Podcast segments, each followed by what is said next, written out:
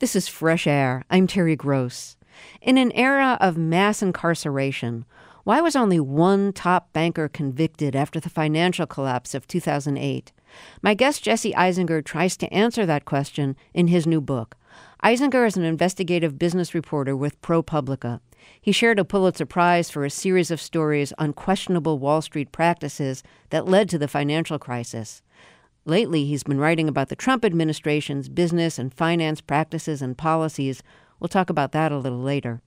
Let's start with his new book, which is subtitled Why the Justice Department Fails to Prosecute Executives.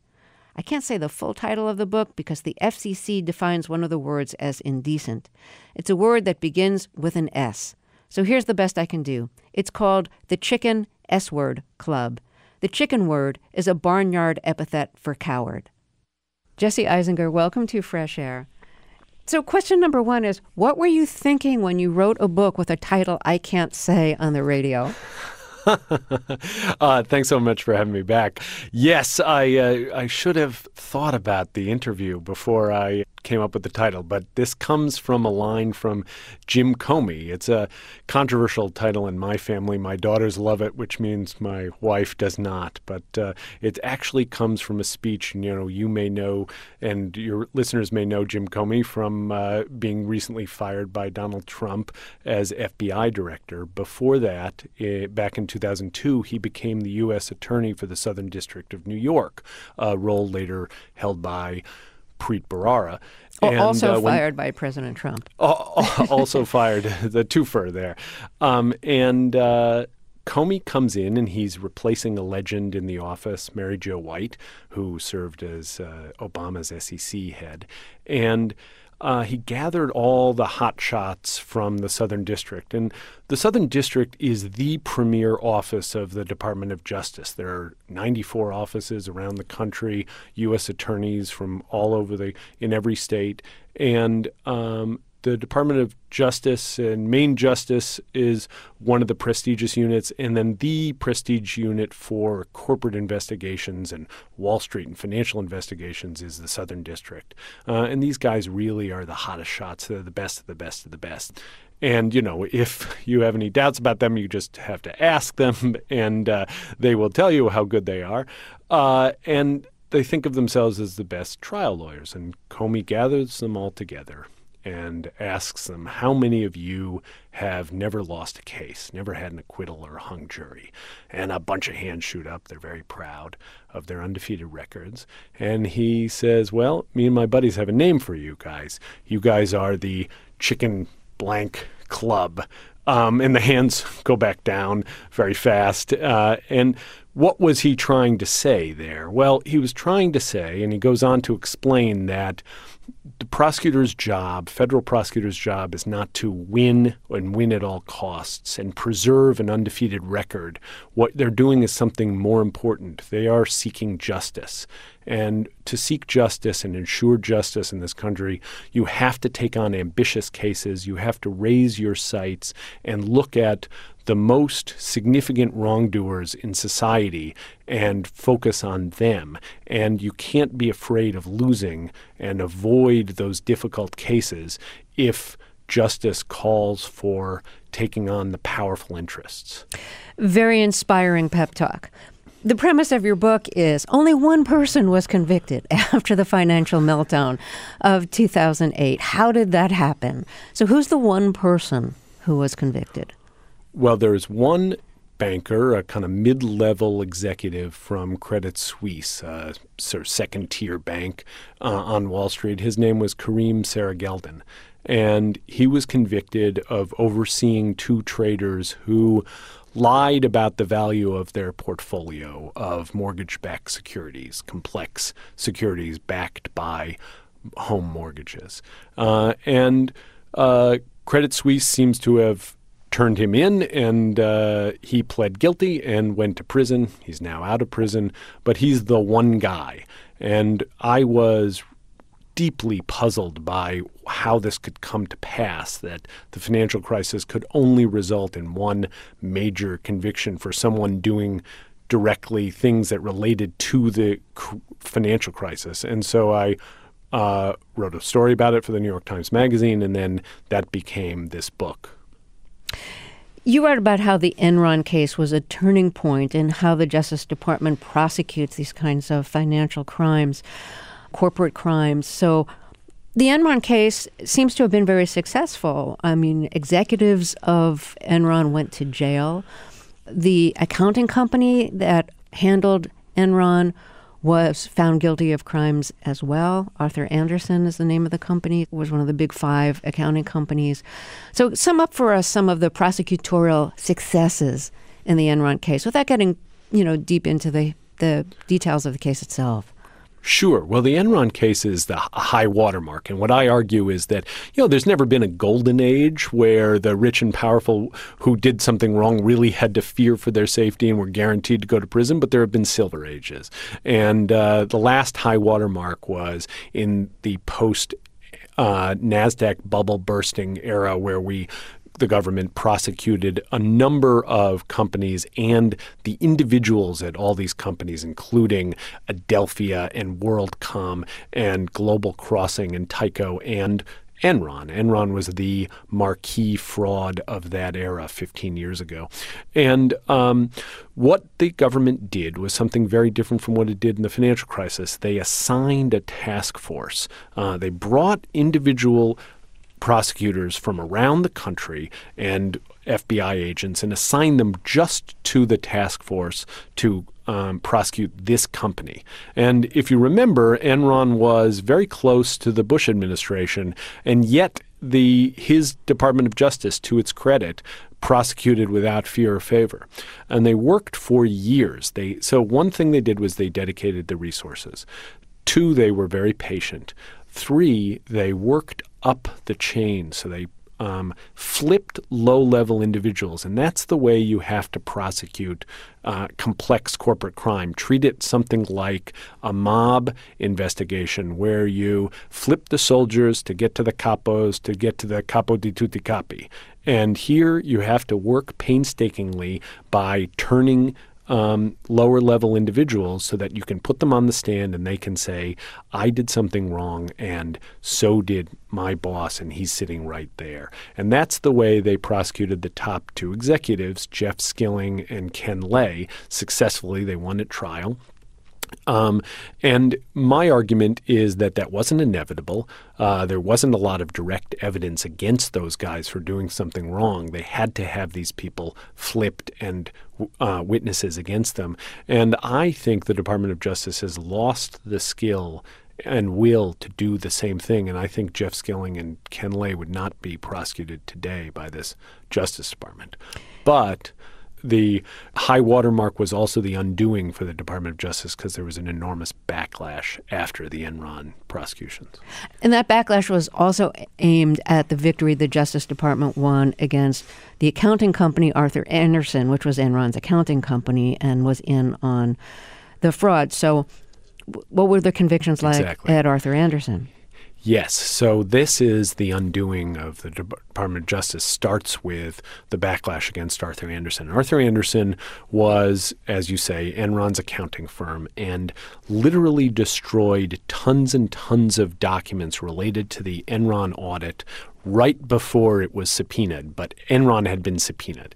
And the government was rightly outraged by this and uh, started to investigate. Um, and Andersen's activities were obvious. It looked very much like obstruction of justice.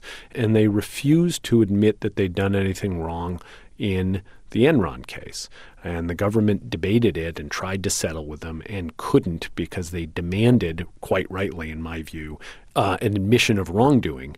And so the government felt like it had no choice but to bring Andersen, the firm, to trial. One executive uh, pleaded guilty, and the government won.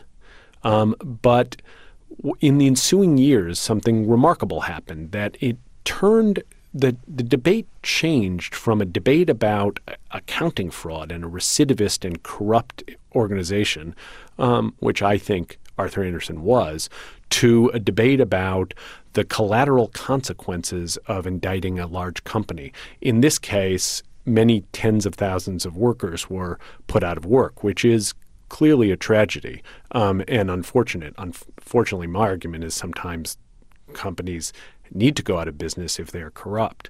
Um, but what happens is the Department of Justice learns the lesson that this was a bad prosecution, an overly aggressive prosecution, a cowboy prosecution, and they internalize the notion that they should never prosecute a large company again, which really ends up undermining their powers when it comes to corporate legal enforcement.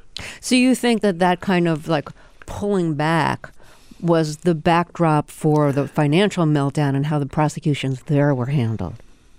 Yes. So that means is they end up taking off um, not literally, it's not literal policy, but it's effective policy of taking off, off the table the ability to indict a corporation um, when it's done something wrong. And if you're doing that, you only have settlement options. And what happens gradually is that settling becomes so attractive and so easy for prosecutors. They do over 400 of these kind of settlements called deferred prosecution agreements, DPAs, um, over the Latin, the most recent decade compared to an insignificant number in the previous 10 years. And uh, that becomes so attractive that they two things happen. One is they don't they don't really want to indict companies, and two, they lose the focus on prosecuting individual executives, uh, and they uh, end up losing, I argue, the skill set to do it. So when you ask the question, why weren't more individuals prosecuted, um, you know, after the financial meltdown, I expected the answer to be, well, um, there was this word that came down like protect the banks or, you mm-hmm. know, um, that's not what you found. It's, it's no. Not, yeah, you found that. Um, I mean, the big picture, I think, is that you found that um, the Department of Justice lost a lot of prosecutorial tools that it used to have. Yeah, the Department of Justice suffers a series of fiascos, losses, and they lose tools and their bad rulings from the courts. And that ends up depriving the prosecutors of tools to uh, prosecute these individuals and they lose that focus and end up settling on corporations. So, yes, it wasn't Tim Geithner, the Treasury Secretary, calling up Eric Holder and saying, lay off the banks. It was a kind of slow evolution. What's an example of a tool that you think could have been used to good effect after the financial meltdown that the Justice Department no longer was able to use? Well, prosecutors used to be able to say to companies, if you want to claim that you're cooperating with our investigations, then you have to waive your privilege and let us see all the evidence of wrongdoing at the company. And today, w- w- waive the, the attorney-client privilege. Waive attorney-client privilege, exactly. This. They they sort of enveloped the um, themselves and protected themselves with attorney-client privilege, and um, companies used to have to waive that if they wanted to say that they were cooperating with government investigations. And after a big lobbying effort from the white collar bar and corporations that fought was fought over years behind the scenes in Washington, now the Department of Justice prosecutors can't do that anymore, and that really deprived them of a very useful tool. Give us an example of the kind of information the Justice Department could get when it required a company or a bank to uh, waive its attorney-client privilege they could get the full interviews that the company was having with executives about whether when they were investigating wrongdoing. Now the lawyers can give summaries of them, little notes here and there, and it turns out that they're, they're going to inevitably kind of elide key details that might be very useful. And it gets even worse than that. Sometimes they don't even tell the prosecutors who the names are of the uh, people who are involved in the potential wrongdoing. It's all sorts of information that's vital to really understanding what really happened in one of these investigations. But isn't attorney client privilege kind of sacred in American law? Well, it's not in the Constitution. Um, it is a common law practice that has grown up over hundreds of years, predates uh, the United States. It is very important, and uh, it's a protection that each individual should have, and even corporations should have it in some point. But the Department of Justice needs to be less dependent on companies' own law firms for these investigations so that if they're not going to get access to privileged material from the companies cooperating, then they have to decide, well, we're not going to be dependent on companies cooperation to conduct these investigations. We have to do it some other way. So you're referring to instances where the corporation has hired a law firm to investigate itself. When the corporation says wrongdoing happened here, we're going to get to the bottom of it, and they hire a law firm, and the law firm investigates. Is that what you're talking about? Yes, the dirty secret of American corporate law enforcement is that we have outsourced and privatized corporate investigations to the corporations themselves. We let the cartels investigate themselves about whether they've dealt drugs. And that, of course, is a deeply pernicious uh, development and I think is a corrupting one. So, when you're talking about waiving attorney client pr- privilege, you're referring to when a corporation has hired a law firm to investigate itself and then won't tell the Justice Department what that law firm found?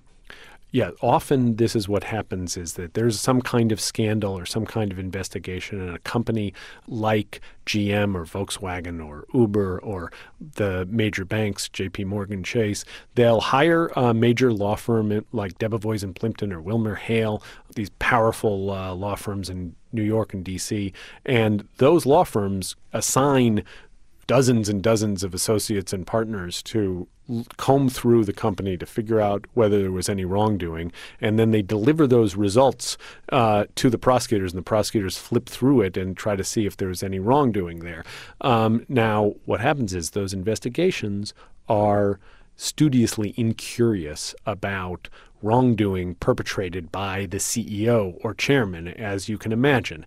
They these law firms sometimes they do very tough jobs investigating, but often they don't because they're not only worried about uh, annoying their client, but they're worried about their future revenue streams. If they do a tough job this once, other companies won't hire them.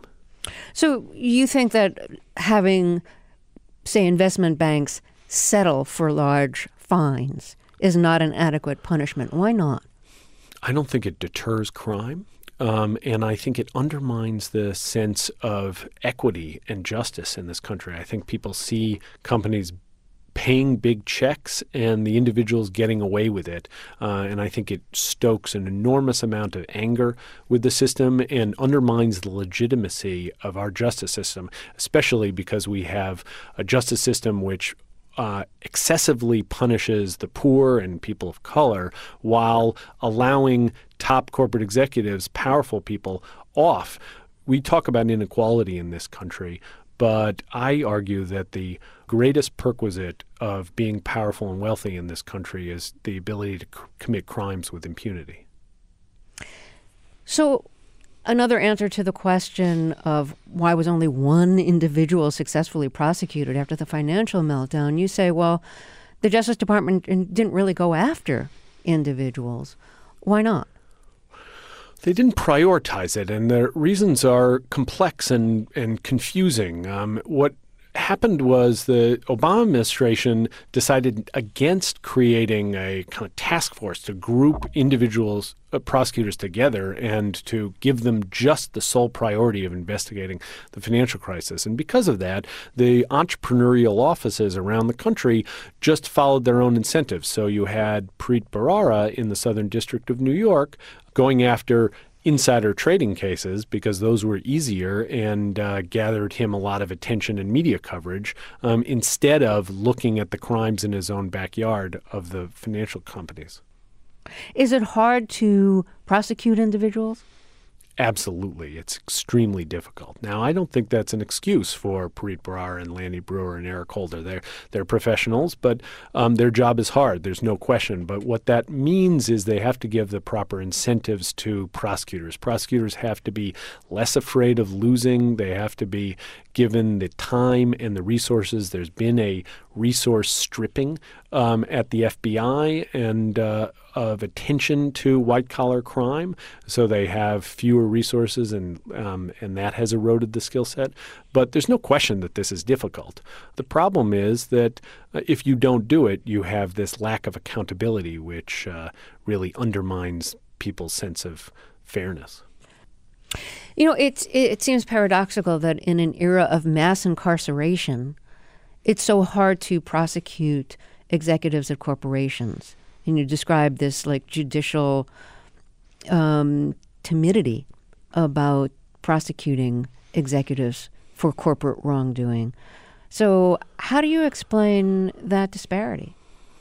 Well, uh, one thing is that there's a kind of class affinity here where I think that prosecutors have an easier time, certainly prosecuting drug dealers and murderers, but also prosecuting cor- corrupt politicians. I think they see politicians and it kind of disgusts them when they do corrupt things. But when they see an articulate, well educated executive from the same schools that they went to, or um, or the, the the parents of the their classmates, they find it much more difficult to picture these people as criminals. As one SEC regulator put it in an email when they were investigating Goldman Sachs for wrongdoing, uh, he said, These are good people who have done one bad thing. And they essentially view executives as good people who may have made a mistake and they don't want to put those people in prison.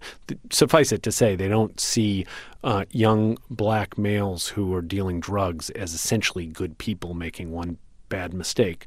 The other problem is that the courts are much friendlier and judges are much friendlier to corporate criminals than they are to street criminals. So we have a divided society, which is no surprise to anybody, um, and it really manifests itself in criminal law enforcement.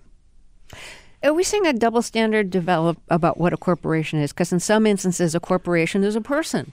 Like when it comes to um, giving money to a campaign, a corporation is now a person. But it, does a corporation have a different standing when it comes to being prosecuted?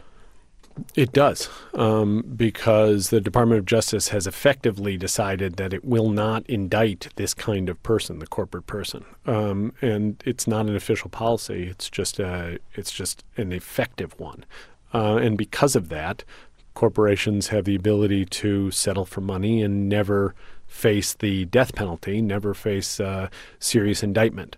Um, and because of that, they uh, can get away with um, a lot of wrongdoing for a long time without uh, paying any serious penalty besides uh, writing a check. And the checks are something that they can afford and something that comes out of not their pocket, but the shareholder pockets. So you've been writing, in addition to writing this book, you've been writing about issues pertaining to the Trump administration. What have you been focusing on? Well, um, most recently we were focusing on um, President Trump's personal lawyer, Marc Kasowitz, uh, who runs a firm in New York that uh, specializes in civil um, cases, uh, suing big banks, things like that. Um, but he's been President Trump's personal lawyer for 15 years. And uh, most recently, we wrote a story about how he had played a role or has been bragging about playing, playing a role in the firing of Preet Bharara. And, and Kasowitz, Trump's lawyer, represented him in the failed lawsuit against um, a journalist in the Trump University case, in um, candidate Trump's response to allegations of sexual assault by multiple women last year he's his personal attorney in the Russia investigation.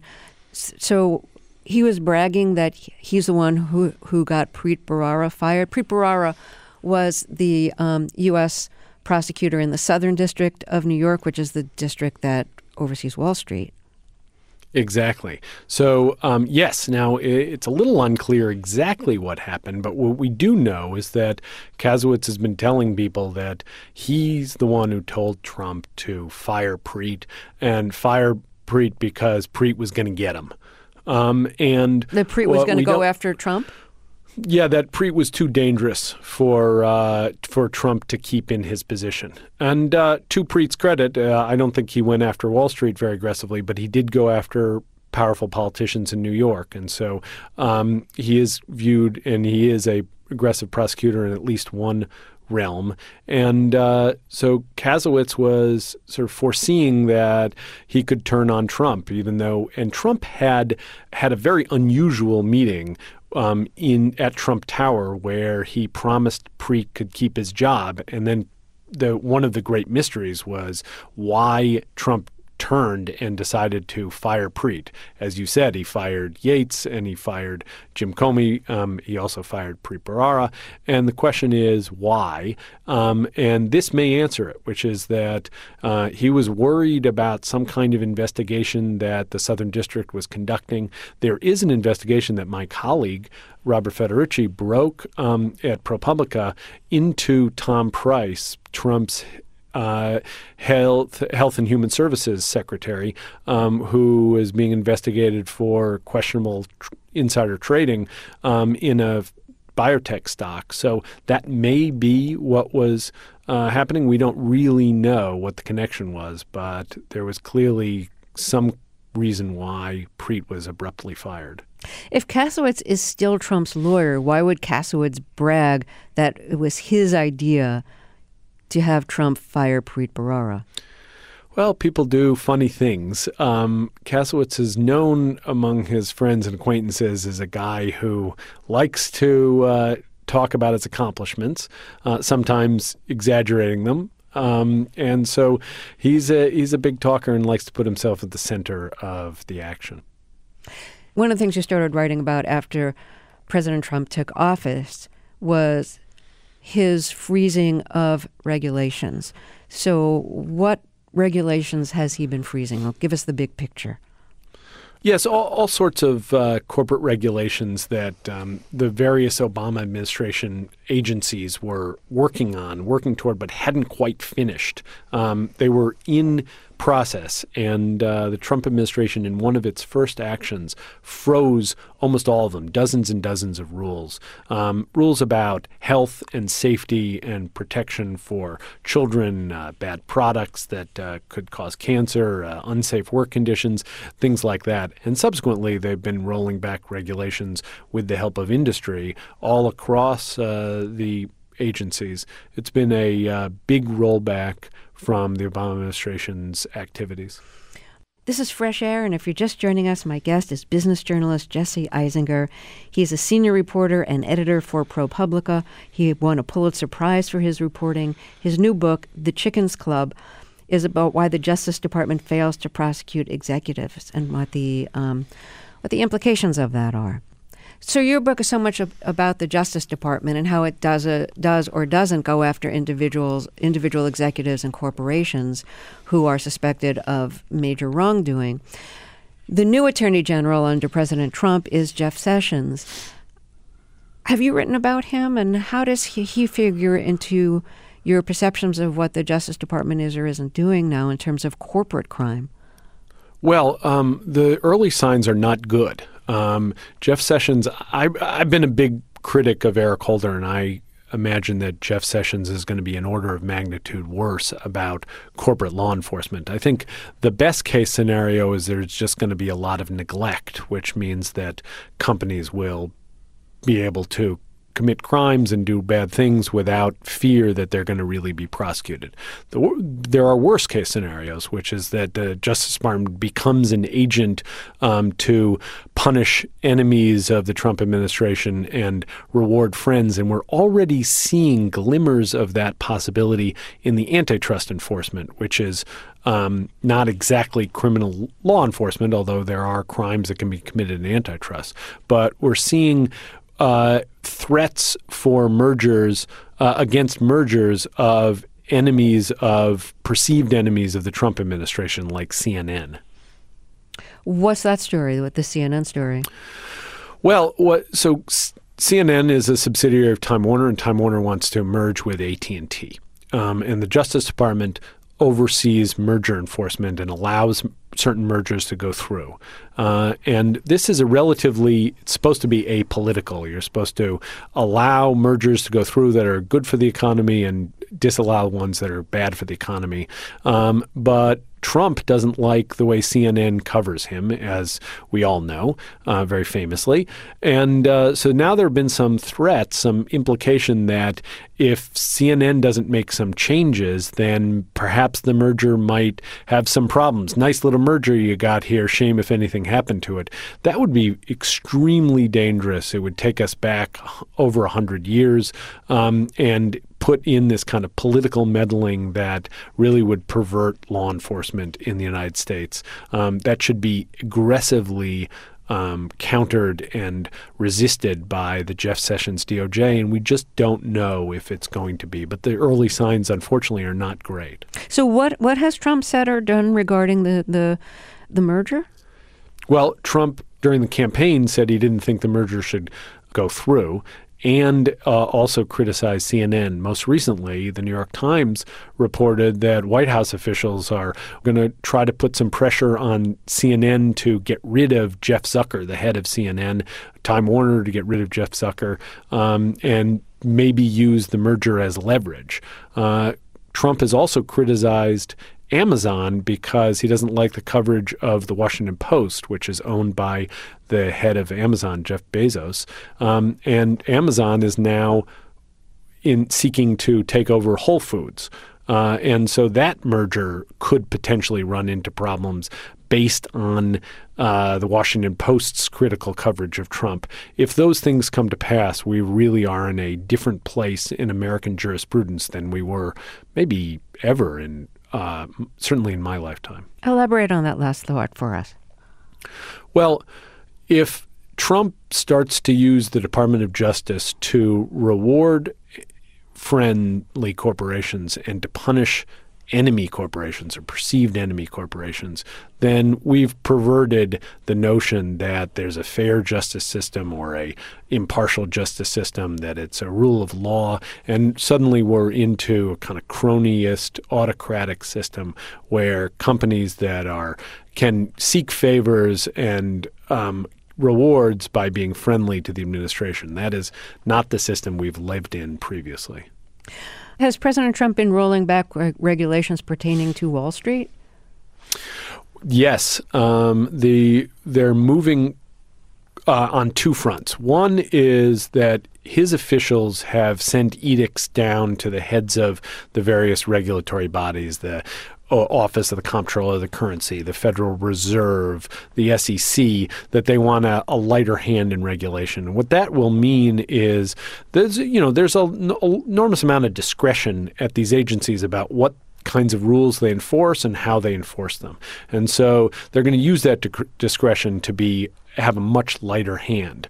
And the second front is that they're going to try to roll back legislation um, uh, regulation through legislation uh, and try to pass that. That's going to be a more difficult thing to get passed, especially because the uh, Republican controlled Congress is not a smooth running machine, as we've all seen. So they may not succeed in rolling back the Dodd Frank financial reform, at least uh, in its entirety, but they are going to chip away at it and maybe undermine it to the point of meaninglessness. You know, you've written that you think President Trump, as candidate Trump, really rode the anger against Wall Street, and that the pro Trump movement is in part a result of the financial meltdown of 10 years ago. So, how does that compare to what he's actually doing as president? Well, yes, I think that it fueled Trump and undermined Hillary Clinton. You know, Hillary Clinton uh, gave those speeches to Wall Street and Goldman Sachs, and people thought um, she's in the hand, pocket of the banks, and here he was attacking Goldman Sachs. And I think that people were very angry, primarily about the lack of individual accountability. They saw for their own eyes that nobody went to prison, and I think they viscerally thought that that was wrong. And Trump took advantage of that and attacked Hillary Clinton for being in the pocket of Wall Street. And especially Goldman Sachs, then he turns around and astonishingly uh, betrays those voters by installing multiple Goldman Sachs executives into the most powerful positions Treasury Secretary, the, his head economic advisor, Gary Cohn, um, into office. It's a, it's a stunning reversal, um, and uh, it seems like his supporters have been betrayed, but it's not clear whether they feel betrayed. So you're a business journalist, and in your position at ProPublica, you do investigative work, and you have a lot of discretion about what stories you're going to go after. It's not like you're covering a certain beat every day. You're not doing daily reporting. Um, how do you decide what you want to investigate? Because once you go after a story, you're going to be putting a lot of time into it. Yeah, that is the trick of investigative reporting, and uh, it's the the luxury we have, but it's also the most difficult thing. And uh, so we are very careful about what kinds of stories we want to dig into. We're looking for the wrongdoing and to hold the most powerful entities that we can accountable. So we look at the subject matter and see if there's um, real pain from individuals and uh, see if this is a an entity that matters. And now we're focused a lot on the Trump administration. We have devoted an enormous amount of resources, shifted away in some cases from other stories that we've thought were less important and less vital to look at what this administration is doing across a variety of um, areas in labor, in immigration, in environmental protection, um, and in law enforcement. And the reason we're doing that is because this administration is so different from the administrations that have come before us. Even a corporate friendly administration like the George W. Bush administration um, pales in comparison to what we're seeing now with the Trump administration. And so ProPublica has decided to dedicate a lot of resources to trying to expose the powerful and um, trying to expose the truth. It's it's not easy. We hope we're doing a decent job, but uh, um, that's what we feel our obligation is. Do you think that the conflict between Trump and the press is kind of permanently changing journalism? You know, I would hope that this notion that the government is something to be um, skeptical of, um, and that when the press is uh, needs to be appropriate ad, appropriately adversarial, um, will stay even if we get an administration like the Obama administration. I think the press was too friendly to the Obama administration because they were buttoned down and technocratic and articulate and serious minded and uh, um, well educated. And so I think the press often was not skeptical enough. Um, so if there's one thing that is good that comes of the Trump administration, maybe it is it is that it installs a kind of permanent uh, rediscovery of our adversarial role, which is vital to democracy. Jesse Eisinger, thank you so much for talking with us. Well, thank you so much for having me. This has been great. Jesse Eisinger is a senior reporter and editor at ProPublica and author of the new book, The Chicken S Word Club Why the Justice Department Fails to Prosecute Executives.